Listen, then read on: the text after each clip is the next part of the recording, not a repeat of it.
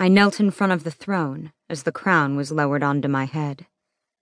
The crowd that filled the royal courtyard gave a half hearted cheer. I could sense their pain and confusion. They had not been given enough time to mourn. None of us had. My mother's death had come too soon, and nobody had been prepared. The official who had presided over my coronation placed a hand on my shoulder, squeezing softly. I looked up and could see the unshed tears forming at the corners of her eyes, her mask crumbling. Gathering the skirts of my blood red dress, I stood. This was not a time for tears. It was a time for war. Women of Matris, I spoke, my voice ringing out across the crowd, thanks to the microphone attached to my ceremonial gown. The crowd started to hush as all eyes fixed on me. I placed my right hand on my chest and took a step forward. My sisters, we have been robbed. A few shouted out in agreement, but the rest of the assembly remained silent.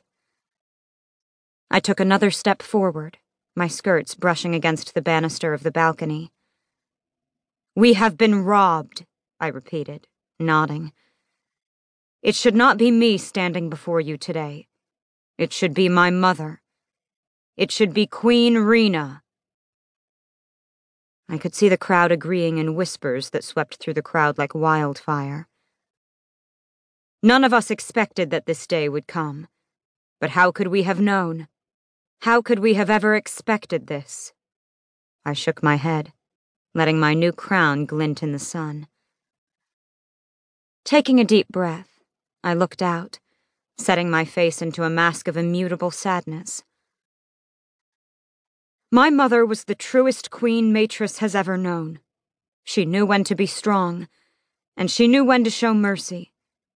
It is what I admired most in her. And I swear to you now that I will do everything in my power to be every bit the queen my mother was. I swear to you, I will be fair. I will be merciful.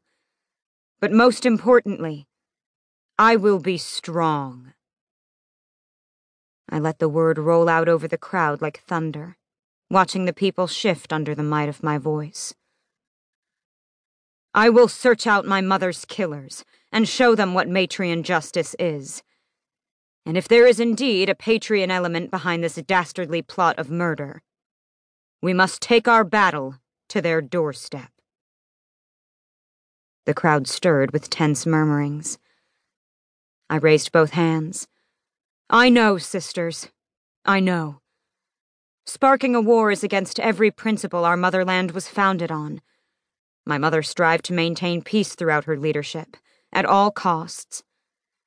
But we all need to accept that if indeed Patris is responsible for my mother's death, we are not the ones causing the spark.